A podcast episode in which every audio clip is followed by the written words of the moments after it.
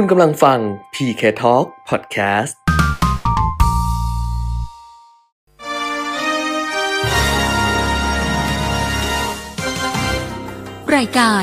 นทองต้องรู้โดยขวัญชนกวุฒิกุลและปิยมิตรยอดเมือง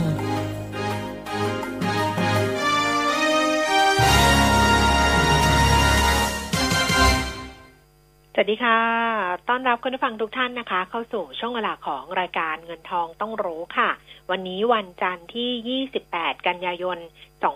2563นะคะกลับมาพบกันเหมือนเดิมเป็นประจำทุกวันจันทร์ถึงวันศุกร์10 นาฬิกาถึง 11 นาฬิกาค่ะ FM 90.5 MHz แล้วก็ผ่านทางเว็บไซต์ smartbomb.co.th แอปพลิเคชัน smartbomb radio ค่ะ Facebook Live มิติข่าว 90.5 นะคะคุณผู้ฟังอยู่กับดิฉันขวัญชนกวุฒิกุลแล้วก็คุณปิยมิตรยอดเมืองค่ะคุณปิยมิตรคะสวัสดีค่ะสวัสดีครับคุณขวัญชนกคุณผู้ฟังครับค่ะสัปดาห์นี้สัปดาห์สุดท้ายของเดือนกันยายนนะจะปิดไตรมาสที่3กันแล้วนะซึ่ง30กันยาเนี่ยก็จะมีหลายๆท่านที่เกษียณถูกไหมไม่ได้ทำงานเนาะหนึ่งในนั้นก็คือดร.วิรไทยสันติประภพผู้ว่าการธนาคารแห่งประเทศไทยซึ่งก็เรียกว่าเกษียณว่าเรียกว่าครบวาระแล้วก็ไม่ต่อไงแล้วก็เดี๋ยวจะมีผู้ว่าการธนาคารแห่งประเทศไทยคนใหม่เนี่ยเข้ามาทำงานแทนในเดือนตุลาคมก็คือดร.เศรษฐพุทธสุทธิวาทนฤพุทธนะคะแต่ว่าเพื่อนกันรัฐมนตรีว่าการกระทรวงการคลังนี้ก็ยังไม่ได้นะ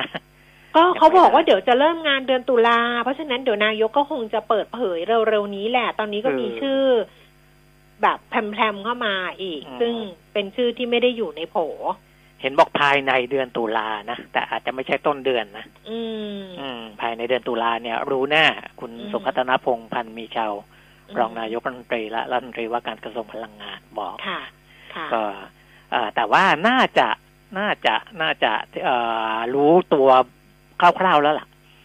เพราะว่าคุณสุพัฒนพงษ์บอกว่าน่าจะทำงานเข้าขากันได้อะไรอย่างเงี้ยเข้าขากันได้ก็เลยมีชื่อแถบปตท.โผล่ไปอีกตอนเนี้ยนะไม่บอกดีกว่าเพราะว่ารอไปเลยอ่ะมันรอดีกว่าเพราะว่าออกมาแล้วก็คนนั้นคนนี้เดี๋ยวก็ปฏิเสธนะก่อนหน้านี้ก็มีออกมาแล้วก็บอกไม่ใช่อะไรอย่างเงี้ยนะรอก่อนคือมีชื่อคุณประสงค์พูนธเนศเพราะว่าเวลาออกจากนู่นนี่นั่นใช่ไหมแล้วก็บอกว่าลาออกแบบนี้แสดงว่าจะมารับตำแหน่งรัฐมนตรีคลังหรือเปล่าคุณประสงค์ก็ปฏิเสธนะคะก็รอกันละกันว่าจะเป็นใครสำหรับรัฐมนตรีว่าการกระทรวงการคลังคนใหม่ที่จะมาแทนคุณปรีดีดาวฉายแต่ว่าที่ดิฉันตั้งข้อสังเกตและที่ฉันสงสัยว่าคุณปรีดีดาวฉายเนี่ยเป็นรัฐมนตรีคลังหรือเปล่า20กว่าวันได้เซ็นแบงค์หรือเปล่ามีแบงค์ที่เป็นเพราะว่าปกติเนี่ยรัฐมนตรีว่าการกระทรวงการคลังเนี่ยจะต้องมีชื่ออยู่บนธนบัตรหรือแบงค์ที่เราใช้กันเนี่ยนะจะต้องมีลายเซ็นอยู่นะเราก็สงสัยไงว่าเฮ้ยเข้ามาแป๊บเดียวเซ็นทันหรือเปล่าปรากฏเมื่อวานแบงค์ชาติบอกว่าแบงค์ธนบัตรที่มีลายเซ็นคุณปรีดีดาวฉายคู่กับดร.วิรไทยสันติประภพซึ่งเดี๋ยวก็ไม่ได้เป็นผู้ว่าแล้วต้องเป็นลายเซ็นดร.เศรษฐพุทธเนี่ยนะสองท่านเนี่ยคู่กันเนี่ยจะใช้ปีหน้าจะผลิตสำหรับใช้ปีหน้าก็เลยแสดงว่าภารกิจแรกของรัฐมนตรีคลังเนี่ยเข้าไปถึงต้องเซ็นทิ้งไว้ก่อนเลยนะก็แล้วก็รุ่นนี้ก็น่าจะมีคนเก็บเยอะอยู่เหมือนกัน rare item เพราะว่าคนที่ชอบสะสมแบงค์อ่ะเขาจ้องเก็บแล้วล่ะเพราะว่าก็น่าจะมีจำนวนจำกัดใช่ใช่ก็เท่าที่เพราะของเราแบงค์เนี่ยมันต้องมีทุนสำรองเวลาพิมพ์แล้วก็สำหรับทดแทนธนบัตรเก่าซึ่งถ้าเกิดว่าธนบัตรเก่าเนี่ยไม่ได้เก็บไปทำลายคุณปิยมิตรใหม่เขาก็ไม่ค่อยได้พิมพ์เพราะว่าตอนหลังเนี่ยการใช้ธนบัตรมันก็น้อยลงไงมันก็น้อยลงด้วยเนี่ยนะคะปริมาณธนบัตรหมุนเวียนเนี่ยก็ไม่รู้น้อยลงหรือเปล่าต้องไปดูของแบงก์ชาติแต่ที่แน่ๆก็คือว่าที่เป็น rare item คู่กันลายเซ็นดร.วิรไทยสันติประภพกับคุณปรีดีดาวฉายเนี่ยจะออกมาใช้เนี่ยต้นปีหน้านะคะปี2564ก็มีคนบอกดิฉันเหมือนกันว่าเนี่ยเขาจะให้เซ็นไว้ก่อนคือยังไงก็เซ็นไว้ก่อนเพราะว่ายังไงเนี่ยรัฐมนตรีว่าการกระทรวงการคลังก็จะต้องมีแบงค์รุ่นของตัวเองอ่ะเป็นเกียรติกับรัฐมนตรีจะอยู่กี่วันเนี่ยก็จะต้องมีเพียงแต่ว่าจะใช้จะพิมพ์มากน้อยแค่ไหนจำนวนจะมากน้อยแค่ไหนจะพิมพ์กี่รอบเท่านั้นเองนะคะอีกเรื่องนึงเดี๋ยวสำหรับวันที่1ตุลาคมนี่ดิฉันเพิ่งจะหยิบหนังสือพิมพ์กรุงเทพธุรกิจฉบับวันเสาร์อาทิตย์ขึ้นมาก็เศร้าเหมือนกันนะคุณปิยมิตรแต่มันก็ต้องเป็นไปตามกระแสหรือเปล่าใครที่เป็นสมาชิกของหนังสือพิมพ์กรุงเทพธุรกิจค่ะเขาแจ้งเข้ามานะคะบอกว่า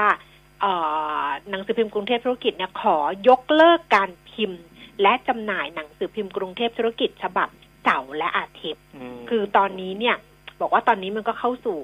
ยุคดิจิทัลเนี่ยนะกรุงเทพธุรกิจเขาบอกเขาก็เป็นสื่อเศรษฐกิจรายวันฉบับเดียวของประเทศก็ใช่นะถ้าเป็นเศรษฐกิจรายวันเพราะว่าโพสต์ทูเดย์ก็เลิกไปแล้วใช่ไหมข่าวหุ้นทันหุ้นก็ไม่เรียกว่าเป็นหนังสือพิมพ์ธุรกิจอ่ะข่าวหุ้นเขาก็พยายามจะบอกว่าของเขาเป็นหนังสือพิมพ์ธุรกิจแต่คนก็มองว่าเขาเป็นหนังสือพิมพ์หุ้นไงเขาชื่อเขาเป็นหุ้นไงอันนี้กรุงเทพธุรกิจเขาเลยบอกว่าเขาเนี่ยเป็นสื่อเศรษฐกิจรายวันฉบับเดียวของประเทศแต่ว่าตอนนี้เนี่ยพฤติกรรมผู้บริโภคเนี่ยเปลี่ยนแปลงการเสพข่าวสารผ่านสื่อออนไลน์ก็เพิ่มขึ้นอย่างต่อเนื่องผู้อ่านสื่อสิ่งพิมพ์เนี่ยลดลงนะคะส่วนทางกับต้นทุนการผลิตที่เพิ่มขึ้นบริษัทจึงมีความจำเป็นต้องปรับตัว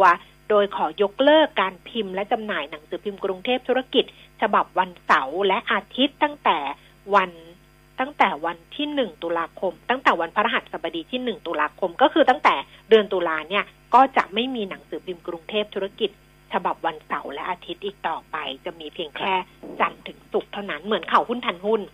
แต่ข่าวหุ้นทันหุ้นนี่เขาตั้งแต่แรกอยู่แล้วเขาทำอย่างนั้นมานานแล้วนะก็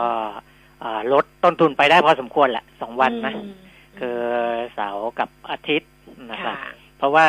ตอนนี้ก็อย่างที่เขาบอกแหละว่าข่าวสารหลายๆคนก็มาติดตามผ่านสื่อออนไลน์กันมากขึ้นแล้วการแข่งขันในสื่อออนไลน์ก็ค่อนข้างสูงนะเพราะฉะนั้นความรวดเร็วความไรในสื่อออนไลน์เนี่ยคือสื่อหลักเองก็ยิงข่าวออนไลน์ค่อนข้างทีนะโอ้พูดง่ายๆนะยิงมานี่เป็นระยะเลยกลางคืนนี่ก็จะมีข่าวเข้ามาตลอดอะไรอ่านไม่ทันเลยอ่ะคือแค่สื่อออนไลน์เข้ามาก็อ่านไม่ทันอยู่แล้วอ่ะนะแต่ว่าหนังสือพิมพ์มันก็จะอย่างนี้ละค่ะแต่เขายังอยู่นะคะจะเป็นจันทร์ถึงศุกร์ยังอยู่แต่ว่าเสาร์อาทิตย์ก็จะหายไปทั้งที่เสาร์อาทิตย์นะพวกเสาร์สวัสดีพวกฉบับวันอาทิตย์จุดประกายอะไรอย่างเงี้ยน่าอ่านมากเลยนะก็น่าเสียดายก็เดี๋ยวไปตามอ่านกันในออนไลน์ต่อกันแล้วกันนะคะแล้วก็ในไลน์ @PKTalk วันนี้เริ่มมาแล้วนะคุณปิยมิตรหลายๆท่านเนี่ยได้รับหนังสือคุณปิยมิตรเรียบร้อยแล้วเพราะว่าเราเพิ่งส่งเมื่อวันศุกร์เองนะผ่านไปรษณีย์ไทยเนี่ยนะ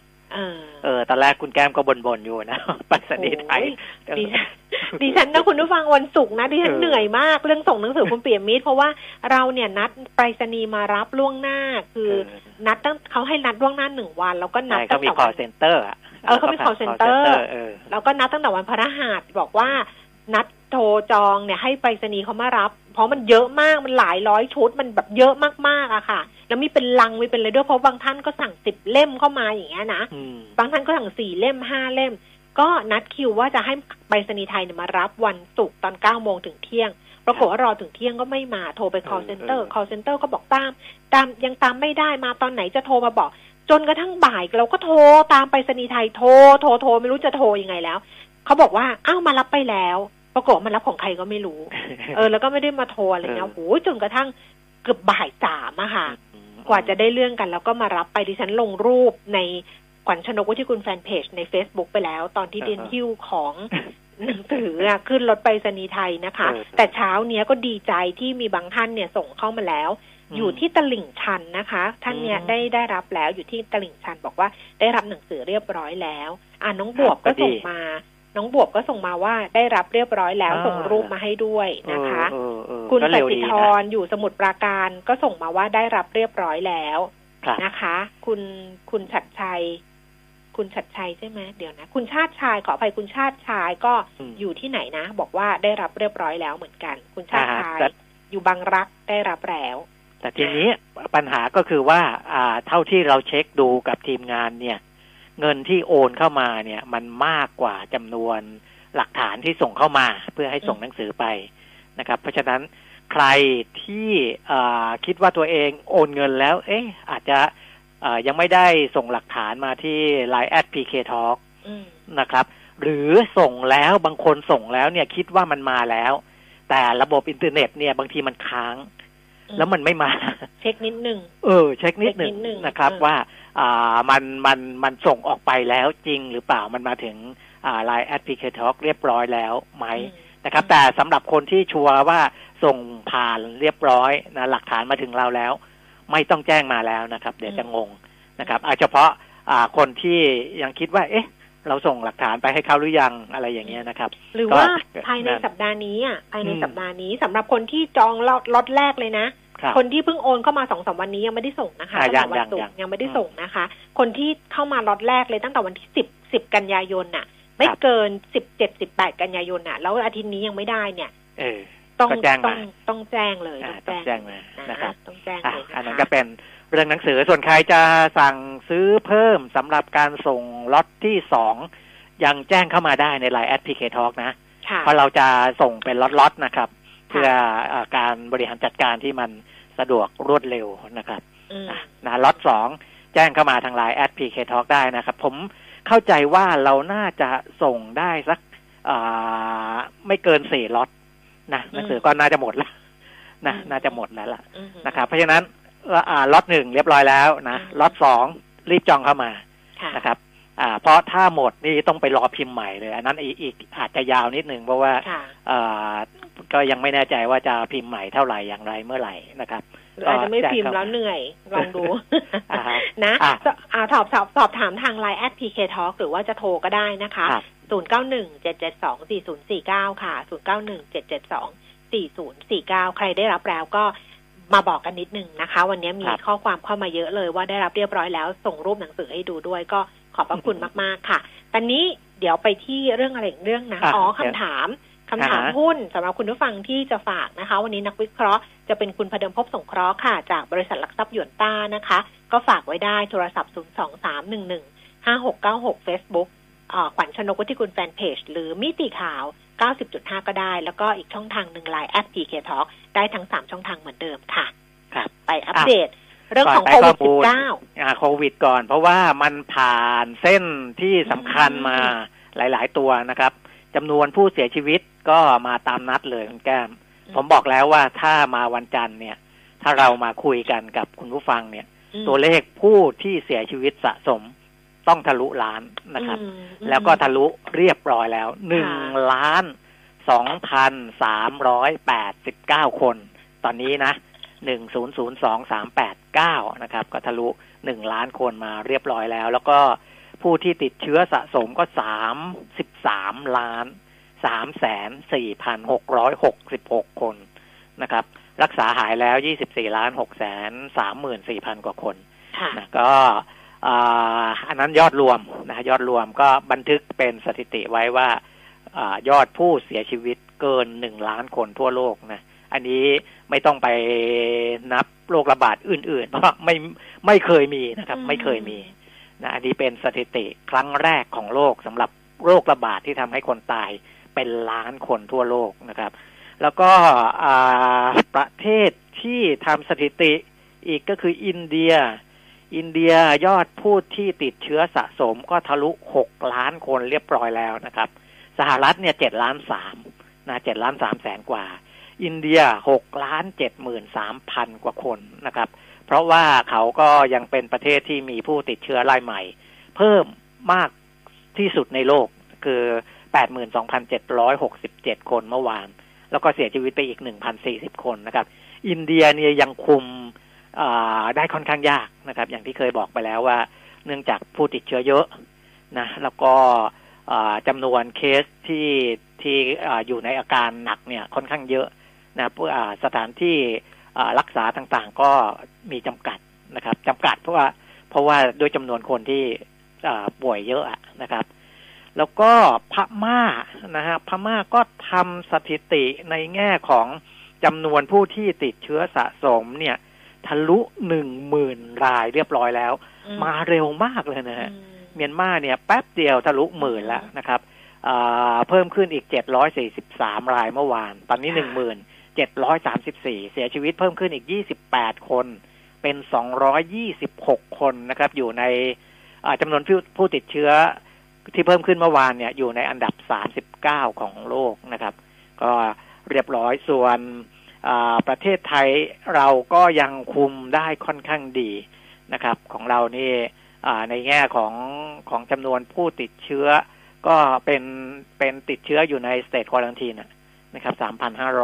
บ 3,523 รายสะสมแล้วก็เสียชีวิต59ราย ผู้เสียชีวิตนี่ไม่ขยับเลยนะครับไม่ขยับเลยก็ถือว่าควบคุมได้ค่อนข้างดีนะแล้วเราก็กำลังดูในเรื่องที่ว่าประเทศที่เขาคุมได้ดีแบบเราเนี่ยนะก็น่าจะได้เดินทางไปมาหาสู่กันได้อันนั้นเดี๋ยวก็ว่ากันในรายละเอียดอีกทีหนึ่งแล้วกันนะครับนี่ก็เป็นเรื่องของโควิด -19 อัปเดตประมาณนี้ค่ะแต่ว่าเรื่องของวัคซีนก็มีความคืบหน้าเหมือนกันนะไม่รู้ว่าอันนี้หรือเปล่าทำให้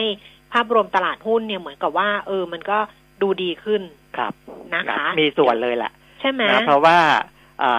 ในตลาดหุ้นนิวยอร์กดัชนีดาวโจนส์ก็กลับมาทะลุ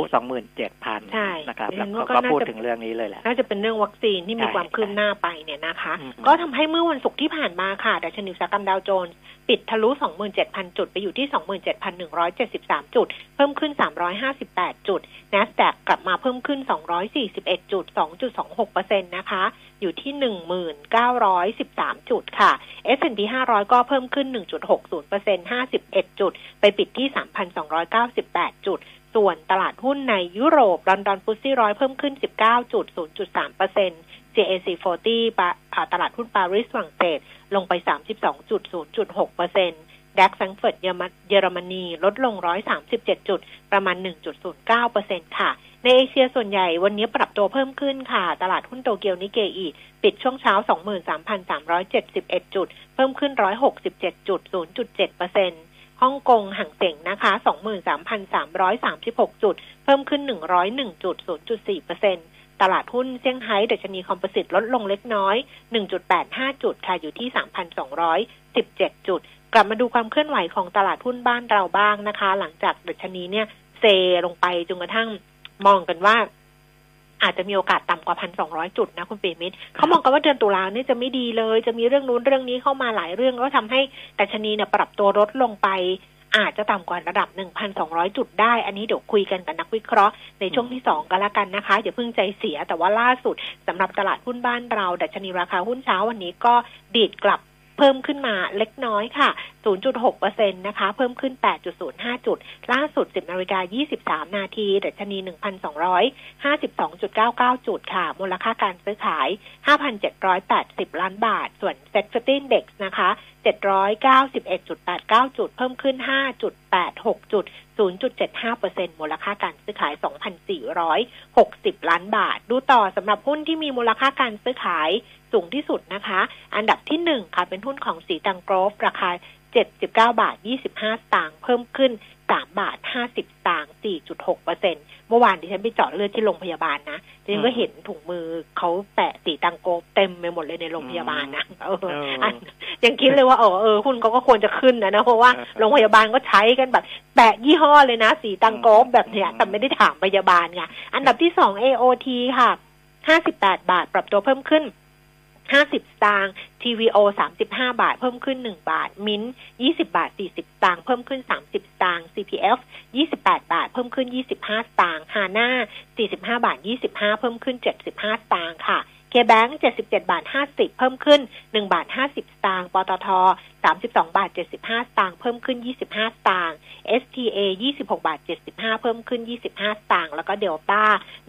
152 บาท50 สตางค์ลดลง50 สตางค์นะคะย้ำอีกครั้งหนึ่งคุณผู้ฟังที่จะฝากคำถามหุ้นถึงคุณพนมพบสงเคราะห์นะคะจากหยวนต้าในช่วงที่2ก็023115696 Facebook ขวัญชนกวุฒิกุลแฟนเพจ LINE @PKTalk ค่ะอัตราแลกเปลี่ยน 31.67 บาทราคาทองคำ 1,860 เหรียญต่อออนซ์นะคะทอนออกมา 27,800 27,900 ราคาน้ำมันเบรนท์ 41 เหรียญ 77 เซนลงไป 15 เซนเวสเท็กซัส 40 เหรียญ 2 เซนลดลง 7 เซนดูไบอยู่ที่ 42 เหรียญ 16 เซนต่อบาร์เรลค่ะครบถ้วนเรียบร้อยค่ะนะครับก็ในตลาดทุนทั่วโลกก็ยังอ่อนไหวตามโควิดอยู่นะมีหลายประเทศยังคุมไม่ได้แล้วก็เขาก็ใช้วิธีคุมพื้นที่นะว่าพื้นที่ไหนที่เกิดการระบาดเยอะก็อาจจะมีการล็อกดาวน์นะครับหรือว่าปิดพื้นที่แต่ว่าส่วนใหญ่จะมองไปในแง่ของการกระตุ้นกิจกรรมทางเศรษฐกิจมากกว่านะครับแล้วก็รอความหวังเรื่องของวัคซีนนะครับอันนั้นก็ว่ากันไปส่วนของบ้านเรานะมาตรการกระตุ้นการจ้างงานนะครับ วันนี้เป็นวันสุดท้ายของ Job Expo ที่ไบเทคนะครับ26-28 กันยายนก็คือวันนี้วันสุดท้ายแล้วนะก็มีหลายๆหน่วยงานเขาก็แจ้งความคืบหน้ามานะครับอย่างเช่นกลต.รับสมัคร100ตำแหน่งเนี่ยแต่ว่าตอนนี้มีสมัครเข้ามา600คนแล้วนะโดยประมาณมีคนเยี่ยมชมเป็นพันนะ 1,500 คนเขาก็บันทึกสถิติไว้แต่ว่าก็มาสมัคร600แต่ว่ายังสมัครเพิ่มได้อีกแล้วเดี๋ยวเขาจะคัดเลือกแล้วคงจะแจ้งความคืบหน้าทางเว็บไซต์ของกลต.อีกทีหนึ่งนะครับส่วนในกลุ่ม CP เนี่ยเขาทั้งเครือเลยนะคือ CPF ก็คือเจริญโภคภัณฑ์อาหารนะครับ CPO นะครูแล้วก็แมคโครในกลุ่มนี้รับ 28,000 ตำแหน่งนะครับแต่เขายังไม่ได้ให้ความคืบหน้ามาว่าคนสมัครกี่หมื่นกี่แสนนะแต่บอกว่าคนสมัครเยอะมากใน 28,000 ตำแหน่งเนี่ยเป็นของ CPF 8,000 ตำแหน่งนะครับ 8,000 ของ CPF เนี่ยเขาก็อยู่เป็นตำแหน่งงานที่จะบรรจุในกรุงเทพ 4,000 ในต่างจังหวัด 4,000 ประมาณนั้นนะครับก็คนสมัครกันเยอะนะของทรูก็รับเพิ่มอีก 3,000 ตำแหน่งเฉพาะในงานนะก่อนหน้านี้ที่ไม่ได้เป็น Job Expo เขารับไปแล้ว 6,500 ตำแหน่งนะครับกฟผ.อาจจะรับไม่เยอะนะแต่คนอาจจะสนใจเยอะเขารับปริญญาตรี 93 อัตราแล้วก็รับทำงานระยะสั้นสำหรับปี 2564 เนี่ย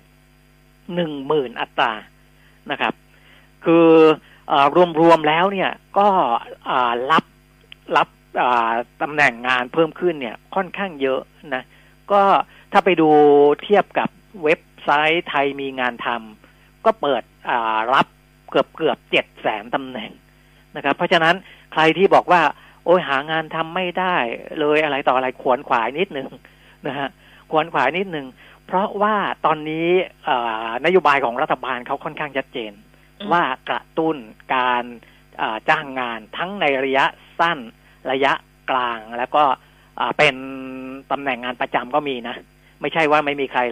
รับตำแหน่งงานประจำเลยนะหลายๆบริษัทหลายๆองค์กรก็รับตำแหน่งงานประจำนะครับอย่างเช่นอย่างที่ผมบอกว่าที่ประกาศในไทยมีงานทำเนี่ยเป็น 700,000 ตำแหน่งนะครับจาก 55,900 กว่าบริษัทนะอันนี้ก็มีทุกระดับทุกวุฒิการศึกษาเลยนะครับก็ลองไปดูขวนขวายกันนะครับก็เพื่อจะให้แต่ละคนมีงานทำนะแล้วก็มันก็จะมีส่วนกระตุ้นเศรษฐกิจของมันเองแหละในเรื่องการมีงานทำนะครับนี่คุณผู้ฟังส่งมาเห็นไหม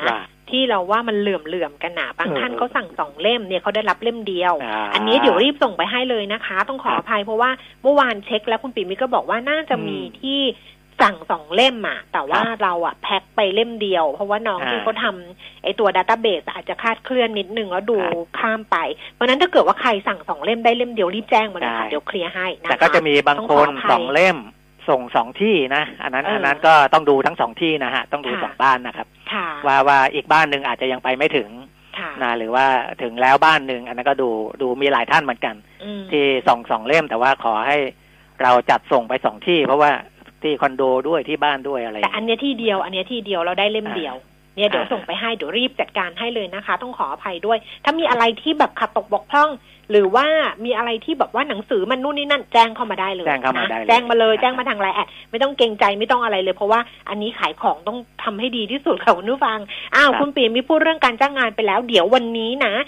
28กันยายนเนี่ยก็จะมีเรื่องที่เขาจะคุยกันเรื่องของการเปิดรับนักท่องเที่ยวประเภทพิเศษเนี่ย Special Tourist Visa STV เนี่ยนะคะบอกเดี๋ยวคุยกันวันนี้แหละว่าตกลงเนี่ยมาตรการในการที่จะเปิดรับนักท่องเที่ยวกลุ่มนี้เนี่ยนะคะจะเป็นยังไงเพราะว่าคุยกันในตัวสบส.ใช่ไหมวันนี้สบส.ประชุมเนาะใช่ก็จริงๆมันก็ทางคนที่รับผิดชอบเขาก็หารือกับกระทรวงสาธารณสุขเป็นหลักแหละนะเพราะว่าการเปิดรับประเภทนี้เนี่ยต้องดูว่าคือจริงๆเราก็ต้องยอมรับว่าที่ผ่านมากระทรวงสาธารณสุขเราค่อนข้างเข้มแข็งเราก็ทำงานหนักที่คุมได้เนี่ยนะครับเพราะฉะนั้นถ้ากระทรวงสาธารณสุขมีความมั่นใจว่าเปิดรับนักท่องเที่ยวระยะยาวเป็นพิเศษแล้วเนี่ยจะดูแลรักษาได้ดีเนี่ยก็ ทางส่วนที่ต้องการกระตุ้นเศรษฐกิจเขาก็อยากกระตุ้นแหละนะครับซึ่งทางกระทรวงสาธารณสุขเองก็ยืนยันนะว่ามีความพร้อมในการควบคุมโรคหรือการรักษาพยาบาลนะครับเพราะฉะนั้นตรงนี้พอกระทรวงสาธารณสุขให้ความมั่นใจเนี่ยแน่นอนนะครับหน่วยงานที่เกี่ยวข้องหลายคนที่กระตุ้นบอกว่าเมื่อไรจะเปิดนะจะได้มีเงินไหลเข้ามาบ้างก็รอดูแล้วกันตอนนี้ก็ประมาณการไว้ด้วยนะการท่องเที่ยวกระทรวงการท่องเที่ยวและกีฬาเนี่ยเขาก็ประมาณการรายได้บอกว่าถ้าเกิดมีนักท่องเที่ยวเข้ามา 1,200 คนต่อเดือนใช่ไหมคะเดือนหนึ่งเข้ามา 1,200 เนี่ยรายได้จะอยู่ที่ประมาณสัก 1,030 ล้านบาทประมาณ 1,000 ล้านอ่ะ 1,200 คนก็ 1,000 ล้านบาทถ้า1ปีนักท่องเที่ยว 14,000 กว่าคนเนี่ยมันก็จะมีรายได้ประมาณ 12,300 ล้านบาทมันก็ยังดีไงใช่แต่เมื่อเช้านี้เนี่ยคุณอนุทินชาญวีรกูลรองนายกรัฐมนตรีและรัฐมนตรีว่าการกระทรวงสาธารณสุขบอกว่าไอ้ภูเก็ตโมเดลนี้ไม่มีแล้วนะก่อนหน้านี้พูดถึงภูเก็ตโมเดลเนี่ยอันนี้ไม่ใช่แล้วล่ะไม่มีแล้วเพราะว่าพอพูดถึงภูเก็ตโมเดลเนี่ยก็เหมือนกับว่าจะเอาภูเก็ตเป็นหนูทดลองยาซึ่งตอนนี้ไม่ใช่อย่างนั้นแล้วนะก็คือจะเป็นไทยแลนด์โมเดลแล้วนะครับคือไม่ได้เปิดรับเฉพาะภูเก็ตแต่ว่าก็อาจจะไม่ได้เปิดทั่วไปจะเดินทางไปที่ไหนก็ได้นะอาจจะต้องมีการคุมพื้นที่ไว้บ้างนะอาจจะต้องมีจังหวัดนำร่องที่เปิดมากเปิดน้อยอันนั้นเดี๋ยวเขาคงคุยรายละเอียดกันอีกทีในเรื่องของการท่องเที่ยวนะครับค่ะส่วนผู้ประกอบการ SME นะคะทางสภาอุตสาหกรรมค่ะก็จะยื่นสบส.เหมือนกันนะคะบอกว่ามีข้อเสนอที่จะยื่นให้กับสบส.พิจารณาเพิ่มเติมเนี่ยนะคะก็คือการขอยืดชำระหนี้เงินกู้ออกไปอีก2ปีก็คือปี2564ถึง2565ค่ะพักชำระเงินต้นจนถึงเดือนธันวาคม2565แล้วก็ชำระดอกเบี้ยให้จ่ายเพียงบางส่วนในช่วง6เดือนแรกก็คือเริ่มพฤศจิกายน2563ปีนี้นะถึงเมษายน2564ชำระ 10% ของดอกเบี้ยรายเดือนที่เกิดขึ้นอันนี้คุณสุพันธ์มงคลสุธีประธานสภาอุตสาหกรรมแห่งประเทศไทยบอกว่าข้อเสนอดังกล่าวเนี่ยจะเป็นการช่วยเหลือผู้ประกอบการที่ต้องการสู้ต่อเพราะการพักชำระหนี้เงินกู้เนี่ยจะทำให้ผู้ประกอบการมีสภาพคล่องในธุรกิจมากขึ้นขณะที่การที่ยังจ่ายดอกเบี้ยอยู่ก็จะไม่ทำให้เป็นหนี้เสียธนาคารก็ไม่ต้องตั้งสำรองในกรณีนี้เพิ่มด้วยก็คือพักเงินต้นใช่ไหมพักเงินต้นแล้วก็จ่ายดอกเบี้ยต่อไปสำหรับการพิจารณาพักหนี้อาจจะไม่ใช้เงื่อนไขเดียวกับการพักหนี้6เดือนที่จะครบกำหนดเดือนตุลาคมนี้นะคะซึ่งการพักหนี้อันนั้นเนี่ยใช้กับลูกหนี้ทุกกลุ่มเป็นการทั่วไปแต่การขอพักหนี้รอบใหม่2ปีเนี่ยจะดำเนินเฉพาะกลุ่มผู้ประกอบการที่มีปัญหาและธุรกิจได้รับผลกระทบจากการระบาดของโควิด -19 ก็คือดูเป็นรายอุตสาหกรรมไปที่ได้รับผลกระทบไม่ได้ทั้งหมด SME แล้วไงก็เฉพาะก็อาจจะมีความเป็นไปได้นะถ้าเป็นแบบนี้ครับเนาะธุรกิจอสังหาริมทรัพย์ก็น่าจะเป็นธุรกิจหนึ่งที่ถูกผลกระทบต่อเนื่องไปด้วยเหมือนกันนะเพราะดูจากข้อมูลของทางทอส.ธนาคารอาคารสงเคราะห์นะดร.วิชัยวิรัตกพันธ์ผู้ตรวจการธนาคารอาคารสงเคราะห์และรักษาการผู้อำนวยการศูนย์ข้อมูลอสังหาริมทรัพย์บอกว่าการขออนุญาตก่อสร้างในปี2563เนี่ยจะต่ำสุดในรอบ10กว่าปีที่ผ่านมาเลยนะปี62เนี่ยมีขออนุญาตก่อสร้าง 371,563 หน่วยนะตอนนี้ยื่นขอไปแล้ว 227,320 หน่วยปีนี้นะก็หายไป 144,315 หน่วยจากปีที่แล้ว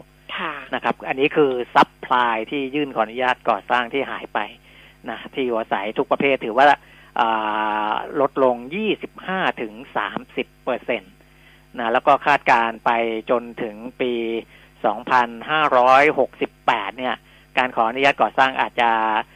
ค่อยๆขยับเพิ่มขึ้นแต่ว่าจะไม่เท่าปี 61-62 นะครับซึ่งปีที่มีการขออนุญาตก่อสร้างสูงๆเลยก็คือปี 57นะ372,441 หน่วยนะแต่ว่าคงไม่ถึงตรงนั้นแล้วแต่ถ้ามองในแง่ดีก็คือซัพพลายนะมันก็จะหายไปนะครับก็จะมีของที่สร้างไว้แล้วก็จะต้องถูกดูดซับ ไปนะในแง่ของศูนย์ข้อมูลอสังหาเนี่ยในปีนี้การขออนุญาตก่อสร้างคอนโดติดลบ 62.6% ต่ำสุดในรอบ13ปีและจะเป็นขาลงไปจนถึงปี2568เลยนะฮะนะอันนี้ในแง่ของแนวดิ่งนะคอนโดค่อนข้างแรงส่วนแนวราบเนี่ยติดลบ 13.9% ต่ำสุดในรอบ11ปีนะก็ตอนนี้คอนโดสร้างใหม่น้อยแล้วนะคอนโดสร้างใหม่น้อยคาดว่าตลอดทั้งปีนี่จะมีจำนวนหน่วยที่สร้างเสร็จไม่เกิน 80,000 หน่วยเทียบกับ2ปีที่ผ่านมาที่สร้างกัน 100,000 กว่านะ 110,000 หน่วยยูนิตเนี่ยนะก็จะเห็นว่าตลาดของแต่ละประเภทเนี่ยถ้าดูในแง่ของราคาระดับราคาเนี่ยนะครับที่อยู่อาศัยระดับราคาต่ำกว่า1ล้านบาทจะมีการโอนไปประมาณ 29.4% ถ้าเป็นกลุ่มบ้านราคาไม่เกิน 2-3 ล้านบาทมีการโอนประมาณ 22% นะครับอันนี้ก็คือกลุ่มที่ยังคงมีการโอนค่อนข้างสูงนะแต่ถ้านับรวมทั้งหมดนะตลาดใหญ่มากๆเลยที่มีการโอนสูงถึง 70% เนี่ยก็จะเป็นกลุ่มราคาพวกนี้นะบ้านต่ำกว่า3ล้านบาทลงมานะครับอันนี้ก็เป็นข้อมูลในเชิงของตลาดอสังหาริมทรัพย์นะครับแต่ว่าทางด้านผู้ประกอบการอสังหาเองก็ยังมองเรื่องของLTV แหละนะมาตรการควบคุมสินเชื่อที่อยู่อาศัยเนี่ยมันเป็นอุปสรรคถูกแต่แบงค์ชาติก็บอกว่ามันก็ยังต้องคือมันก็ต้องมองระหว่างความเสี่ยงกับใช่ไหมคุณฟิล์มคือทุกอย่างนะตอนนี้มันต้องบาลานซ์สองด้านหมดเลยนะแม้กระทั่งเรื่องนักท่องเที่ยวที่เข้ามาเนี่ยก็ต้องมองสองด้านไงมองทั้งด้านรายได้ด้วยแล้วก็มองทั้งด้านความเสี่ยงของการแพร่กระจายของโรคด้วยขณะที่ธุรกิจอสังหาเนี่ยก็ต้องมองในแง่ว่าธุรกิจจะไปรอดเขาก็คิดว่าเขาไปรอดถ้าเกิดว่ายกเลิก LTV ก็คือจะทำให้คนเนี่ยสามารถที่จะมีกำลังซื้ออย่างเงี้ยแล้วก็มาซื้อเพิ่มได้แต่แบงก์ชาติก็มองในแง่ของความเสี่ยงของธุรกิจเหมือนกันว่ามันจะเกิดกำลังซื้อที่มันเป็นกำลังซื้อปลอมๆเทียมหรือเปล่าไงเพราะว่ากู้แบงก์ได้มากขึ้นแบบนี้แล้วเดี๋ยวมันจะไปสร้างปัญหาให้กับระบบสถาบันการเงินหรือเปล่าเนี่ยค่ะมันก็ต้องชั่งแบบทุกอย่างต้องชั่งสองเรื่องหมดเลยอ่ะแล้วก็พอชั่งแล้วต้องดูว่าทางไหนมันมีน้ำหนักเนี่ยมากกว่ากันแต่ตัวเลขละค่ะดร.ประสาทตั้งมติธรรมผู้อำนวยการศูนย์วิจัยสุภาลัยเนี่ยนะใช้คำว่าอย่างนี้เลยนะบอกว่ามาตรการ LTV เป็นตัวทำลายตลาดที่อยู่อาศัยเขาใช้คำว่าเป็นตัวทำลายเลยนะเพราะว่าเทียบข้อมูลให้ดูว่าก่อนที่จะใช้มาตรการเนี้ย LTV เนี่ยนะปี5556จริงๆก็เมื่อกี้ทางทส.ก็บอกแล้วนะว่าแม้แต่ถึงปี57เองเนี่ยก็ยังดีอยู่นะแต่ว่าดร.ประสาทบอกว่าช่วงนั้นเนี่ยมีอัตราการขายมากกว่า 40% นะครับแต่ว่าตอนนี้ก็อย่างที่เห็นไหมมันหดตัวลงไปนี่ก็เพราะ LTV นะก็ยากมันก็ยากตอนนี้อย่างที่เราเคยบอกกันไปว่าเวลาธุรกิจอสังหามันมีปัญหาถ้ามันมีปัญหาที่ธุรกิจอสังหาคนก็จะกลัวเยอะเพราะมันเคยมีบทเรียนไงมีประสบการณ์มาค่อนข้างเยอะตอนนั้นมันคลองสบู่ไงแต่มันเกี่ยวกับคนเยอะมันเกี่ยวกับหลายอย่างไงคืออสังหามันจะเกี่ยวเนื่องเป็นมีธุรกิจเกี่ยวเนื่องเนี่ยที่เยอะไงที่ค่อนข้างเยอะมันไม่ได้แบบแค่อสังหาอย่างเดียวใช่ไหมมันไปถึงผู้รับเหมาก่อสร้างไปถึงวัสดุก่อสร้างมันไปถึงเฟอร์นิเจอร์มันไปถึงเครื่องใช้ไฟฟ้าแล้วมันก็กลับมาที่เรื่องของการเงินเรื่องของสถาบันการเงินที่ปล่อยกู้ให้กับคนซื้อปล่อยกู้ให้กับคนสร้างอะไรแบบเนี้ยมันเยอะไงมันเยอะเรื่องอ่ะก็ค่อยๆดูกันไปกันละกันเดี๋ยวพอมีแต่จริงๆมันเป็นหลักการของแบงก์ชาตินะจะบอกว่าเดี๋ยวผู้ว่าใหม่มาจะต้องคุยทีนึงไหมอะไรเงี้ยก็ไม่แน่ใจเหมือนกันว่าจะใช่หรือเปล่ามีส่วนผมว่านะเพราะว่าในภาคเอกชนกับภาครัฐนะแบงก์ชาติก็เราเรียกว่าเป็นภาครัฐเหมือนกันก็เดี๋ยวนี้เขามีการประสานกันใกล้ชิดมากขึ้นนะเดี๋ยวผู้ว่าคนใหม่มาผมว่าธุรกิจอสังหาก็ต้องเรียกร้องอีกรอบนึงแหละก็ต้องเรียกร้องไปเรื่อยๆอ้าวค่ะก็ ยังวนเวียนกับเรื่องของโควิด -19 แล้วก็ผลกระทบในรอบๆนะคะไม่ว่าจะเป็นการจ้างงานที่เราคุยกันไปตอนแรกนะคะเรื่องของธุรกิจ SME การพักหนี้เรื่องของธุรกิจอสังหาริมทรัพย์จริงๆก็มีตัวเลขหนี้เสียซึ่งทางแบงค์เขาก็ประเมินออกมาเขาก็ยังรับมือได้อยู่คือแบงค์ก็ยังประเมินว่ายังรับตัว NPL เนี่ยหรือว่าหนี้เสียหนี้ที่ไม่ก่อให้เกิดรายได้เนี่ยได้อยู่แล้วก็เริ่มที่จะมีลูกหนี้เนี่ยสละสิทธิ์ขอยืดพักชำระหนี้คือลูกหนี้ก็กลับเข้ามาเป็นลูกหนี้ปกติเพราะว่าถ้าเกิดตัวเองตั้งหลักได้ก็จะกลับเข้าสู่ภาวะปกติก็ไม่มีใครอยากที่จะไปใช้มาตรการเยียวยาหรือพักชำระหนี้ถ้าเป็นคนมีวินัยทางการเงินเราไปเจอปัญหาเรื่องโควิด -19 จริงๆนะเพราะว่าไม่งั้นมันจะยืดเยื้อกับเราไงเพราะนั้นถ้าเกิดกลับมาได้ส่วนใหญ่ก็อยากกลับมาแบงค์เขาก็เลยบอกว่าเขาไม่ค่อยกังวลเท่าไหร่นะคะแต่แกนหลักก็ยังอยู่ที่เรื่องของโควิด -19 นี่แหละค่ะประมาณนี้นะค่ะ10:42 น.แล้วค่ะคุณผู้ฟังที่จะฝากคำถามนะคะช่วงที่2เราคุยกันกับคุณพเดิมพบสงเคราะห์ค่ะจากบริษัทหลักทรัพย์หยวนต้านะคะก็ฝากคำถาม02-311-5696ค่ะ02-311-5696แล้วก็ Facebook ขวัญชนกวุฒิกุลแฟนเพจนะคะถ้าเป็น LINE ก็ LINE @PKTalk นะคะสำหรับคุณผู้ฟังที่ส่งสลิปมาแล้วก็สั่งหนังสือ2เล่มนะแล้วน้องก็ส่งขาดไปให้เนี่ยดิฉันให้เขาไปส่งด่วนเลยคือไม่ต้องรอคนอื่นเลยเดี๋ยวส่งด่วนทางพิเศษไปให้เลยส่งเป็นด่วนไปให้เลยต้องขออภัยด้วยนะคะแล้วก็ที่จะขออันเนี้ยค่ะอะไรนะเขาเรียกเลขพัสดุใช่ไหมคะต้องรอนิดนึงนะเพราะเลขพัสดุเนี่ยเนื่องจากว่าตอนที่ขั้นตอนการจัดส่งอะค่ะเราไม่ได้ไปส่งที่ไปรษณีย์ถ้าเราส่งที่ไปรษณีย์เองไปยืนติดเองเนี่ยคาดว่าครึ่งวันก็ไม่จบ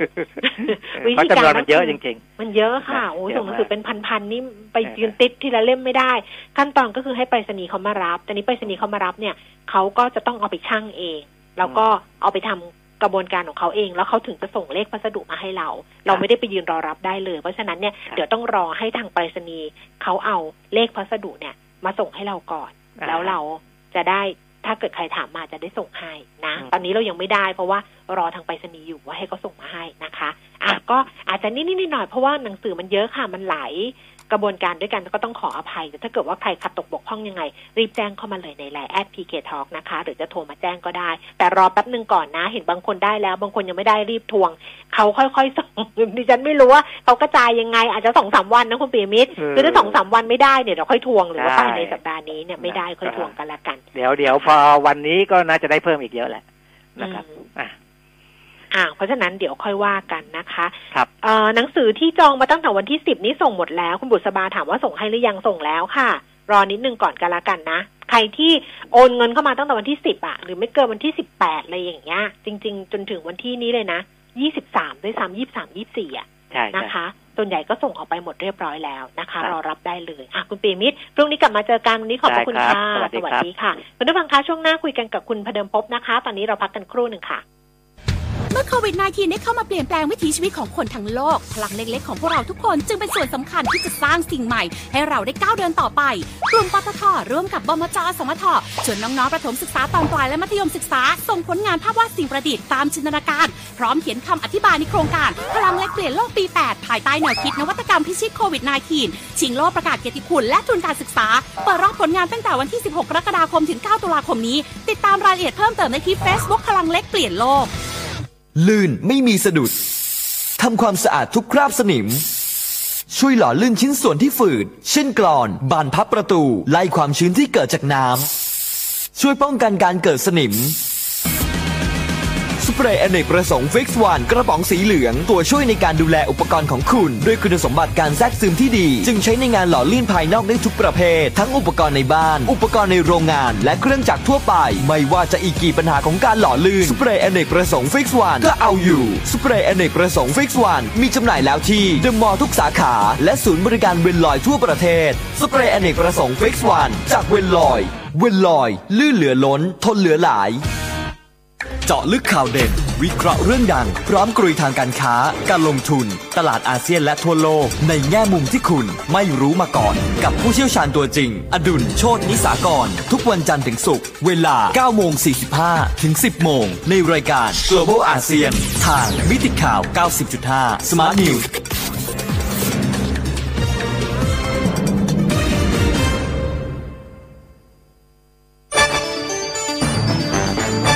มิติข่าว 90.5 สะท้อนทุกเหลี่ยมมุมของความจริงสนับสนุนโดยน้ำมันเครื่องเวนลอยลื่นเหลือล้นทน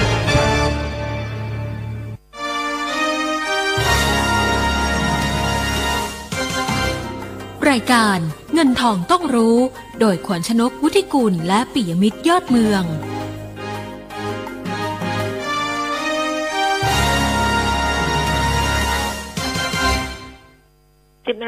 10:46 น.ค่ะช่วงที่2ของเงินทองต้องรู้นะคะคุณผู้ฟังอยู่กับดิฉันขวัญชนกค่ะเดี๋ยวอีกสักครู่หนึ่งคุยกันกับคุณพเดิมภพสงเคราะห์จากบริษัทหลักทรัพย์หยวนต้านะคะใครจะเพิ่มเติมคำถามเข้ามาก็โทรศัพท์ก็ได้ทางอินบ็อกซ์ใน Facebook ก็ได้หรือว่า LINE @PK-talk ก็ได้ทั้ง3ช่องทางนะคะแต่ชนิดราคาหุ้น 1,256.11 จุดค่ะเพิ่มขึ้น 11.17 จุดแล้วก็มูลค่าการซื้อขาย 8,680 ล้านบาทตอนนี้เพิ่มขึ้นมาเกือบ 1% สำหรับตลาดหุ้นบ้านเรานะคะไปคุยกันเลยกับคุณพเดิมภพรอสายแล้วค่ะคุณพเดิมภพคะสวัสดีค่ะครับสวัสดีครับค่ะเอาดูภาพรวมกันก่อนเลยวันนี้ดัชนีดิบกลับมาได้เหมือนกันนะก็คงเพราะว่าหนึ่งก็คือลงมาเยอะนะครับสองก็คือว่าคนก็คงจะมีความคาดหวังในเรื่องของมาตรการกระตุ้นถ้าแบบเป็นของอเมริกานะครับเพราะว่าถ้าดูตัวเลขเศรษฐกิจของอเมริกาตอนนี้ก็ซอฟลงนะครับคือในส่วนของตัวเลขภาคการผลิตที่ออกมาคือตัวเลข PMI เนี่ยถึงแม้เพิ่มขึ้นนะครับแต่ว่าตัวเลขภาคบริการเริ่มจะลดลงนะครับเราไปถึงล่าสุดเมื่อวันศุกร์นะครับก็ประกาศตัวเลขที่เกี่ยวข้องกับในเรื่องของคำสั่งซื้อสินค้าคงทนนะครับถ้าดูเดือนต่อเดือนเนี่ยตัวเลขมันก็เริ่มโตน้อยลงเรื่อยๆนะครับฉะนั้นความคาดหวังก็คือว่าไอ้ตัวนโยบายการคลังนะครับระหว่างทางพรรคเดโมแครตกับพรรครีพับลิกันเนี่ยจะตกลงกันที่เท่าไหร่นะครับตอนนี้ก็บอกว่าขอแค่ล้านเหรียญสหรัฐก็พอแล้วนะครับแต่ว่าทางพรรคเดโมแครตจะเสนอ 2.4 ล้านเหรียญสหรัฐนะครับขอดูว่ามันจะจริงหรือไม่อย่างไรนะครับแต่ตอนนี้ทิศทางมันก็ว่าเซนติเมนต์มันก็โอเคมันก็คงจะดีขึ้นนะครับงั้นก็ทำให้สถานการณ์มันกับโดยภาพรวมก็คงออกไปทางบวกนะครับแต่ว่าถ้าจะมองในเรื่องของความเสี่ยงก็คือเรื่องของการดีเบตระหว่างคุณทรัมป์กับคุณไบเดนนะครับว่าจะออกมาอย่างไรซึ่งถ้าเป็นนักเล่นหุ้นก็บอกว่าอยากให้คุณทรัมป์เนี่ยมีคะแนนเสียงที่เพิ่มขึ้นมาหน่อยนึงนะครับเพราะคุณไบเดนเนี่ยส่วนใหญ่จะไม่เน้นในเรื่องของการลงทุนในหุ้นเท่าไหร่นะครับก็กระแสตรงนี้ก็อาจจะมีผลบ้างนะครับในช่วงของวันที่30ก็คือวันพุธนะครับคือเราประมาณสัก 8:00 น.ก็คงว่าอยู่ระหว่างเทรดของเราพอดีเลยนะครับครับสิ่งอันนึงก็คงเป็นเรื่องของโควิด -19 นะครับที่เกิดขึ้นในตัวยุโรปนะครับที่ตัวเลขผู้ติดเชื้อเนี่ยเพิ่มขึ้นนะครับแต่คนคงไม่ตื่นเต้นนะครับในเรื่องของการเพิ่มขึ้นคนไปตื่นเต้นในเรื่องของการจะล็อกดาวน์หรือเปล่านะครับกับเรื่องของตัวทางฝั่งของทางยุโรปนะครับถึงแม้ว่าจะมีข่าวดีเกี่ยวกับทางจอห์นสันแอนด์จอห์นสันที่บอกว่าฉีดเข็มเดียวก็เรียกว่าป้องกันวัคซีนในเรื่องของตัวโควิด -19 ได้เลยนะครับหรือไฟเซอร์นะครับก็จะพบอะไรเงี้ยซึ่งเป็นสิ่งที่มันเป็นเรื่องของอนาคตนะครับทำให้มองภาพของโควิด -19 เนี่ยอาจจะไม่ตื่นเต้นนะครับในเวลานี้นะครับแต่สิ่งที่ตื่นเต้นในเอเชียคงเป็นเรื่องของจีนนะครับที่มีการประกาศตัวเลขกำไรของอุตสาหกรรมในประเทศจีนนะครับซึ่งเป็นตัวเลขที่เพิ่มขึ้นเรื่อยๆนะครับโดยเฉพาะเดือนสิงหาคมที่ผ่านมาก็เป็นตัวเลขที่เพิ่มขึ้นถึงเกือบ 20% นะครับที่มีการเติบโตได้ดูเด่นขึ้นไปนั่นคือประเด็นของต่างประเทศที่เซนติเมนต์เหมือนกับว่าก็เหมือนกับดูดีนะครับแต่ว่าก็คงไม่เต็มร้อยเท่าไหร่นะครับหลังจากที่เมื่อสัปดาห์ที่แล้วเป็นในทางลบนะครับส่วนบ้านเราคงเป็นเรื่องของการเมืองในประเทศนะครับก็เท่าที่ดูแล้วมีการประเมินดูแล้วเนี่ยนะครับวันที่14ตุลาคมที่จะมีการชุมนุมทางการเมืองครั้งใหญ่นะครับก็คิดว่าณวันนี้คือซอฟต์ลงเรื่อยๆนะครับผมคงพูดเยอะไม่ได้นะครับแต่ว่าณตอนนี้คือเซนติเมนต์เนี่ยเป็นสถานการณ์ที่ดูดีกว่าแต่ก่อนนะครับไม่ได้ตึงเครียดเหมือนกับในช่วงของวันที่19เดือน9นะครับฉะนั้นสถานการณ์ก็เหมือนกับว่าการเมืองไทยก็เรียกว่าความตึงเครียดน้อยลงไปด้วยนะครับทำให้เซนติเมนต์ก็เลยดูดีนิดนึงนะครับแต่คิดว่าตรงจุดในการรีบาวนะครับผมให้ไว้ที่ประมาณ 1,250 นะครับว่าจะผ่านหรือเปล่าซึ่งในขณะนี้ก็สามารถผ่านขึ้นไปได้แล้วนะครับแต่ว่ามีแนวต้านอีกอันหนึ่งก็คือตรงกับเส้นค่าเฉลี่ย10วันนะครับนั่นคือประมาณที่ 1,270 โดยประมาณนะครับมันก็คิดว่ายังพอมีโอกาสในการปรับตัวขึ้นนะครับแต่แนวต้านให้ไปที่1270นะครับส่วนจุดรับอยู่ที่1250นะครับตอนนี้กลยุทธ์ก็คือว่าเราจะเลือกข้างยังไงดี ก็คือจะไปเอาหุ้นใหญ่เลยหรือเป็นหุ้นไซส์กลางไซส์เล็กนะครับซึ่งเอาสองขาเลยแล้วกันนะครับถ้าเป็นไซส์กลางไซส์เล็กเนี่ยผมชอบหุ้นของตัวไทยคมนะครับเหตุผลก็คือเรื่องของการที่ราคาหุ้นของเขาเนี่ยค่อนข้างถูกนะครับแล้วก็เทคนิคอลที่ผ่านมาเนี่ยก็เริ่มมีการรีบาวขึ้นมานะครับนั่นถ้าเผื่อใครชอบหุ้นที่เรียกได้ว่าดูแย่ในช่วงของอดีตที่ผ่านมานะครับตอนนี้ก็เริ่มสถานการณ์ที่ดีขึ้นนะครับเน้นที่ไทยคมถามว่าทำไมคือว่าณปัจจุบันนะครับภาพของตัว market cap ของไทยคมเนี่ยอยู่สัก 6,000 ล้านนะครับแต่ว่าในส่วนของตัวเงินสดแล้วก็เงินระยะสั้นของไทยคมเนี่ยสูงถึง 6,600 ล้านนะครับก็คือว่า market cap เนี่ยน้อยกว่าตัวเงินสดในมือนะครับก็เลยมองเป็นหุ้นที่ถูกนะครับมีโอกาสในการดีดตัวขึ้นไปที่6.70 บาทนะครับตรงนั้นก็จะเป็นแนวต้านอันนี้คือหุ้นที่ไซด์กลางลงมานิดนึงนะครับส่วนตัวประเด็นในเรื่องของตัวกลุ่มที่เกี่ยวข้องกับการเมืองนะครับนั่นคือกลุ่มรับเหมาก่อสร้างนะครับแนะนำเก็งกำไรกับหุ้นของสเตคอนนะครับเพราะว่าสถานการณ์การเมืองก็ดูที่ขายลงนะครับกลุ่มรับเหมาที่ผ่านมาอย่างสเตคอนเนี่ยเคยขึ้นไปถึง17 บาทตอนนี้เหลือเพียงแค่11.50 บาทแต่เทคนิคนะครับก็ดูที่เส้น10 วัน12.6 บาท 11.60 บาทนะครับทะลุหรือไม่ทะลุนะครับเมื่อเช้าไปแตะพอดีแล้วลงนะครับก็ถ้าผ่านได้นะครับมีโอกาสดีดตัวขึ้นไปที่12.20 บาทนะครับตรงนั้นจะเป็นแนวต้านนี่คือตัวที่2ที่เป็นไซส์กลางนิดนึงส่วนตัวที่เป็นไซส์ใหญ่นะครับยังกล้ากลัวกลัวอยู่กับกลุ่มธนาคารนะครับแนะนำทีไรก็ไม่ค่อยขึ้นเท่าไหร่นะก็ไม่น่าเชื่อว่าตั้งแต่ช่วงของเดือนมีนาตอนเกิดโควิดเนี่ยนะครับราคาหุ้นอื่นเขาเรียกว่ารีบาวกันหมดนะครับแต่ว่ากลุ่มแบงค์เนี่ยเรียกว่าต่ำกว่าตอนเกิดโควิดที่ทำไปนะครับก็เลยมองภาพก็คือว่าณตอนนี้จะเป็นกำลังถึงจุดเปลี่ยนเพราะว่าคนมองประเด็นในเรื่องของความกังวลเกี่ยวกับไอ้ตัวการขอพักชำระหนี้นะครับก็คือจะหมดกันสิ้นเดือนนี้นะครับก็ทางแบงค์บางแบงค์คือ BBL กับ K-Bank เนี่ยบอกว่าไม่เยอะหรอกนะที่ขอต่อนะทั้ง 80% บอกว่าไม่ต่อแล้วนะครับก็คือว่ายอมชำระหนี้แล้วมีสักไม่ถึง 1% นะครับก็ที่เรียกว่ามีหนี้เป็นหนี้เสียว่ากันง่ายๆนะครับก็ความกังวลตรงนี้อาจจะดูเบาลงนะครับของกลุ่มธนาคารก็เลยว่ากลุ่มธนาคารก็ยังพอลุ้นนะครับสะสมได้นะครับก็ชอบหุ้นของ K-Bank นะครับหรือกสิกรไทยนะครับเทคนิคก็คือว่าราคาหุ้นลงมาเยอะนะครับที่บอกคือต่ำกว่าเดือนมีนาไปเรียบร้อยแล้วนะครับอันถ้าจะชอบธีมนี้ก็ตรงเส้น10 วันเป็นจุดตัดสินใจนะครับก็คือ77.50 บาทตรงนี้พอดีนะครับถ้าทะลุได้มีโอกาสดีตัวขึ้นไปที่83นะครับตรงนั้นจะเป็นแนวต้านนะวันนี้ถ้าหุ้นใหญ่ก็ชอบหุ้นของ K-Bank นะครับส่วนไซส์กลางก็เป็นสเตคอนกับตัวไทยคมครับค่ะมีคุณผู้ฟังถามมาเรื่องของช็อตเซลล์บอกว่าอยากให้อธิบายการปลดมาตรการช็อตเซลล์วันที่1 ตุลาคมนักทุนจะสามารถทำธุรกรรมช็อตเซลล์ได้ตามเดิมอย่างเงี้ยบอกว่าอ่านแล้วไม่เข้าใจค่ะว่ามันยังไงมันคืออะไรคือเดิมเนี่ยโอเคว่าเวลาที่จะทำช็อตนะครับคุณต้องวางออฟเฟอร์นะก็คือว่าวางออฟเฟอร์ไม่ได้ทิ้งสายนะคือไม่ได้ขายบิดไปนะครับนั่นคือที่เขาใช้เกณฑ์ตั้งแต่ช่วง6 เดือนที่แล้วนะครับแต่ว่าถ้าเกิดเป็นเกณฑ์ปกตินะครับใช้คำว่าซีโร่พลาสติกนะครับหมายความว่าจะขายสามารถขายได้นะครับในราคาที่สูงกว่าหรือเท่ากับราคาซื้อขายครั้งสุดท้ายแสดงว่ามันจะขายได้ทั้งบิดแล้วก็ออฟเฟอร์ถ้าราคาตอนนั้นเนี่ยสูงกว่าหรือเท่ากับราคาซื้อขายสุดท้าย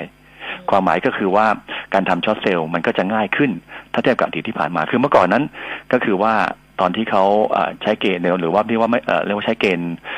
ก่อนหน้านี้นะครับก็จะคือจะขายฝั่งบิดไม่ได้ตอนนี้ก็เหมือนกับว่าขายได้ทั้งบิดทั้งออฟเฟอร์ถ้าราคาที่สูงกว่าหรือเท่ากับราคาซื้อขายครั้งสุดท้ายนี่คือข้อแตกต่างนะครับนั้นก็หลายคนกังวลก็เลยว่าเดี๋ยวพอ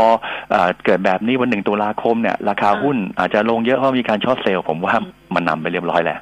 นะครับตั้งแต่วันที่เขาประกาศนะตั้งแต่บอกเมื่อสัปดาห์ที่แล้วนะครับราคาก็ลงมาแล้วผมมองทางบวกคือว่ามันจะได้เข้าปกติอีกทีหนึ่งหรือว่าถ้าเกิดแบบนี้นะครับพอแล้วเขามีช็อตเซลล์เยอะๆสังเกตว่าที่ใช้เกณฑ์อดีตที่ผ่านมาเนี่ยช็อตเซลล์หายไปเยอะเลยอันที่บอกวันนี้อย่างวันนี้รีบาวงั้นก็นะครับถ้าเกิดพวกช็อตเซลล์เรียก cover short จะง่ายขึ้นนะครับก็เลยมองว่ามองทั้งบวกทั้งลบได้เหมือนกันนะแล้วก็ประเด็นที่2คือเรื่องของ selling กับ for เดิม 15% ก็ปรับเป็น 30% เหมือนเดิมนะครับก็อันนี้ข้อที่เกิดขึ้นในช่วงของ1 ตุลาคมนี้ครับค่ะเดี๋ยวเขาจะเปลี่ยนใหม่แต่ว่าถ้าเกิดเราฟังแล้วยังไม่รู้เรื่องไม่เข้าใจแสดงว่าเราต้องไปตั้งต้นใหม่ค่ะคุณผู้ฟัง ทิปพยประกันภัยถือยาวรับปันผลได้ไหมเข้าที่ราคาเท่าไหร่ดีคะคือรับปันผลไปก็โอเคนะครับแต่ว่าผมมองประเด็นในเรื่องของกลุ่มประกันชีวิตนะครับหรือกลุ่มประกันภัยนะครับคงจะขึ้นได้ดีบนสถานการณ์ที่นะครับเงินเฟ้อเริ่มเพิ่มขึ้นบอนด์ยิลด์เริ่มเพิ่มขึ้นนะคือเขาจะเอาเงินไปจัดการไปลงทุนกับเราเนี่ยเขาคงต้องหาแหล่งสินทรัพย์ที่มีการลงทุนที่ได้ผลตอบแทนที่สูง นะครับเมื่อก่อนเนี่ยคือว่าดั่งยิวเมื่อก่อน 3% ตอนนี้เหลือ 1 ต้นๆนะครับเขาก็เอาเงินเราไปบริหารเนี่ยได้น้อยลงนะครับงั้นคนก็เล่นแบบนี้นะครับทำให้ BLA ที่หรือว่ากลุ่มประกันชีวิตหรือกลุ่มธนาคารเนี่ยมีการปรับลงนะครับงั้นตอนนี้คือผมคิดว่ามันก็สิ้นสุดไปแล้วขาลงเพราะลงมาเยอะนะครับทิพยาประกันภัยเคยอยู่ที่30 บาทตอนนี้อยู่ที่23.50 บาทคือรับเงินปันผลเนี่ยโอเคก็ถือต่อไปได้นะครับแต่ระยะสั้นเนี่ยเล่นแบบสั้นๆเนี่ยต้องเหนือเส้น200 วันคือ 24.50 บาทนะคือถ้าไม่เหนือกว่าเนี่ยผมคิดว่ายังเป็นขาลงอยู่ถ้าเล่นเร็วต้องเหนือ 24.50 บาทแต่ถ้าเป็นนักทุนระยะยาวก็ถือได้เลยครับค่ะDIF DIF นี่ถามหลายท่านเลยบอกว่าทำไมราคาลงมาเยอะวันศุกร์ลงแรงเลยราคานี้เก็บได้ไหมหรือว่าจะรอย่อกว่านี้ DIF คือถ้ารับเพื่อต้องการรับเงินปันผลนะครับก็ซื้อได้เลยนะผมยังยืนแบบนั้นนะฮะแต่ว่าโอเคถ้าหวัง capital gain ผมไม่เคยชอบหุ้นที่เป็นหุ้น defensive หุ้นลงไฟฟ้าหุ้นตัวกลุ่มแบบดิฟอย่างเงี้ยนะครับหรือว่ากองทุนอสังหาริมทรัพย์กองทุนโครงสร้างพื้นฐานเพราะอะไรผมเปรียบเทียบประเภทนี้กับตัวผลตอบแทนพันธบัตรนะครับคือนักสังเกตตอนนี้ผลตอบแทนพันธบัตรของไทยเนี่ยเริ่มจะเพิ่มขึ้นเล็กน้อยใช้คำว่าเล็กน้อยนะครับแล้วก็ถ้าเบื่อในเงินเฟ้อเพิ่มขึ้นอีกซึ่งคนก็บอกว่าเงินเฟ้อในอนาคตกำลังจะเพิ่มขึ้นนั้นเซกเตอร์แบบนี้นะครับหรืออุตสาหกรรมแบบนี้นะครับจะค่อนข้างน่าสนใจในเชิงของการเก็งกำไรน้อยลงนะครับราคาหุ้นก็จะลงแต่ว่าจำนวน X บาทที่จ่ายปันผลเนี่ยก็ยังพอๆเดิมนะครับที่เขาประมาณการนะครับมันก็คงต้องเลือกเอาว่าถ้าเลือกบังคับ capital gain นะครับคือเก็งกำไรแบบกับราคาหุ้นเนี่ยตอนนี้ยังไม่น่าสนใจนะครับแต่ถ้าเป็นนักทุนที่บอกว่าต้องการ X บาทนะครับแต่ว่า X บาทตอนนี้นะครับยังเท่าเดิมนะแต่ปันผลก็คือเอาปันผลหารด้วยราคาหุ้นเนี่ยคือ yield เนี่ยอาจจะเพิ่มขึ้นมากกว่านี้นะครับมันก็เลยมองก็ท่านเลือกเองนะครับว่าท่านชอบแบบไหนแต่ถ้าเป็นนักโมเมนตัมแบบผมเนี่ยหุ้นแบบนี้ณเวลาเนี้ยนะครับผมอาจจะค่อนข้างจะหลีกเลี่ยงครับค่ะ PTG ค่ะรบกวนวิเคราะห์ด้วยค่ะตัวไหน PTG ใช่มั้ย PTG ปั๊ม PT อ่ะค่ะโอเคในระยะกลางนะครับผมมองว่าน่าสนใจถามว่าทำไมก็คือว่าณตอนนี้นะครับสังเกตว่าราคาสินค้าเกษตรนะครับปรับขึ้นแล้วมันเกี่ยวอะไรปั๊ม PTG นะผลก็คือว่าราคาสินค้าเกษตรปรับขึ้นแสดงว่าเกษตรกรจะมีรายได้เพิ่มขึ้นนะครับแล้วก็การปลูกการใช้ถนนหนทางในอนาคตการขนส่งจะเพิ่มขึ้นซึ่งนะครับปั๊ม PT ส่วนใหญ่จะอยู่ในถนนสายรองนะซึ่งเกษตรกรส่วนใหญ่ก็คืออยู่ถนนสายรองมากกว่าถนนสายหลักนะถนนสายหลักก็คือปตทนะครับถนนสายรองคือ PTG ผมมองว่าระยะยาวดูน่าสนใจนะแต่ราคาหุ้นมันรับไปแล้วนะครับขึ้นมาจากแถว7บาทนะครับขึ้นไปสูงสุดถึง20 บาทแล้วก็ลงมานะตอนนี้ผมมองเป็นออกข้างๆมากกว่านะครับจนกว่าโอเคว่าตัวเลขที่ผมพูดไปเมื่อสักครู่นี้ว่าตัวเกษตรกรมีรายได้เพิ่มขึ้นนะครับ PG จะมาอีกครั้งหนึ่งณวันนี้คือผมมองว่าเป็นไซด์เวย์คือระยะยาวถือต่อนะแต่ระยะสั้นมองไซด์เวย์ที่17 บาทกับ18.50 บาทนะครับคือทะลุ18.50 บาท follow buy ขึ้นไปแต่ไม่ทะลุผมคิดว่าคงจะไซด์เวย์ตรง17 ถึง 18.50 บาทครับค่ะรบกวนวิเคราะห์ Noble ค่ะครับผมก็ณตอนนี้นะครับถ้าสังเกตคือว่าในภาพของตัวอสังหาริมทรัพย์นะครับที่อยู่อาศัยเนี่ยมันตัวของราคานะครับราคาทั้งคอนโดราคาบ้านเดี่ยวราคาทาวน์เฮาส์เนี่ยเริ่มเพิ่มขึ้นนะโดยเฉพาะไตรมาส 2นะแต่ต้องดูว่าจะประกาศไตรมาส 3เนี่ยนะครับจะออกมาดีขึ้นหรือไม่อย่างไรซึ่งคงใช้เวลาอีกสักเดือนกว่าๆของธนาคารแห่งประเทศไทยซึ่งผมเชื่อว่ายังมีการเติบโตที่ดีนะครับในส่วนของตัวโดยเฉพาะบริษัทจดทะเบียนกลับมาที่ตัวหุ้นหลายตัวนะครับคือผมมองกลุ่มอสังหาริมทรัพย์เนี่ยหรือที่อยู่อาศัยเนี่ยตอนนี้ดาวไซด์จำกัดแล้วนะคนก็จะมาเลือกว่าตัวไหนล่ะได้ประโยชน์นะครับคือณตอนนี้คนก็มองว่า Noble เนี่ยมีลูกค้าเป็นชาวต่างประเทศเยอะนะโดยเฉพาะชาวจีนว่ากันง่ายๆอันที่แบบโอเคชาวจีนกลับมาก็เล่นเหมือนกับตัวกลุ่มโรงแรมนั่นแหละนะครับอัน Noble เนี่ยมันอยู่ข้างล่างปันผลตอบแทนโอ้โหค่อนข้างเยอะนะครับในปีหน้า 7-8% ถึง 10% แล้วแต่โบกประมาณการนั้นราคาหุ้นมันก็เลยดีดขึ้นมาในช่วงของเรียกว่าสัปดาห์ที่แล้วนะครับแต่เทคนิคเนี่ยคือผมบอกว่าตัวอื่นจะถูกเหมือนกันนะครับงั้น Noble เนี่ยตอนนี้เทคนิคก็คือว่าตรง18 บาทเนี่ยมันไม่ผ่าน18 บาทต้นๆนะครับตรงนั้นจะเป็นแนวต้านเรียกว่าเทรนไลน์ขาขึ้นนะครับก็คือว่าถ้าเล่นต้องเหนือกว่า18.20 บาทขึ้นไปถ้าไม่เหนือก็รอย่อลงมาที่16.30 บาทถึง16.40 บาทนะครับงั้นความหมายคือระยะกลางถือต่อแต่ระยะสั้นรอซื้ออ่อนตัวมากกว่าครับค่ะเอาล่ะค่ะวันนี้ขอบพระคุณคุณวรรณพจน์นะคะขอบคุณครับขอบคุณครับสวัสดีครับสวัสดีค่ะคุณผู้ฟังคะคำถามเหลืออยู่นะพรุ่งนี้ค่อยมาต่อกันละกันนะคะวันนี้เวลาหมดแล้วดิฉันลาไปก่อนสวัสดีค่ะ